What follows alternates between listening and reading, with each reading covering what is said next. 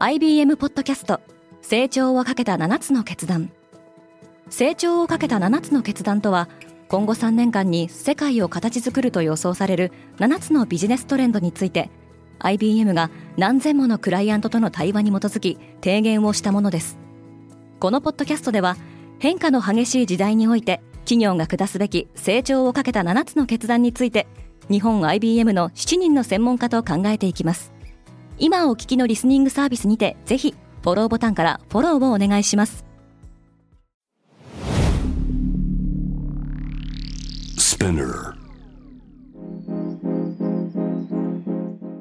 おはようございます。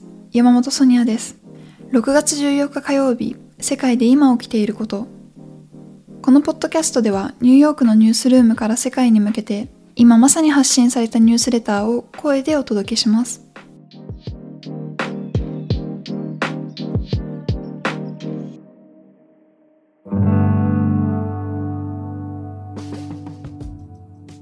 WTO はおよそ5年ぶりのハイレベル会合を開催している。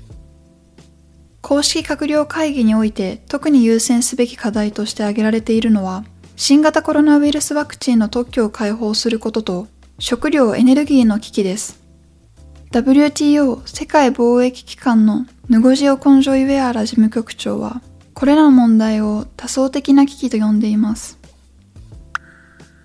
ロシア産の原油の販売価格は記録的な高水準を保ち続けている。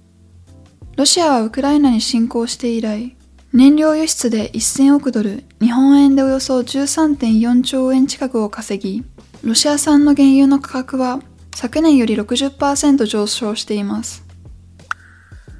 ウォール街は弱気相場に入りつつある。インフレ率の上昇により景気が後退するリスクが迫る中、市場の相場は下落を続け、年初来高値から全体で20%の損失を記録しています。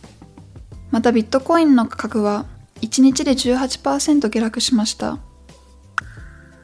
イギリスは様々な国からの亡命希望者をルワンダへ移送する予定である。国連はこの取り組みを破滅的な前例になると予想していますが、ロンドンの高訴院への上訴ではこれを阻止することはできませんでした。サプライチェーンの混乱とインフレの影響を受け、タンポンが不足している。タンポンの供給不足は他の必需品よりも長く続いています。メーカーの経営陣はほとんどが男性であり、彼らの優先順位が反映された結果であると言えます。今日のニュースの参照元は概要欄にまとめています。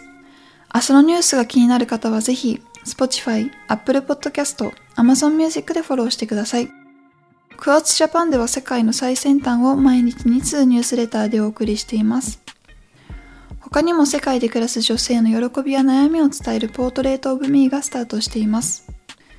詳しくは概要欄に載せていますので、ぜひこちらも見てみてくださいね。山本ソニアでした。Have a great day!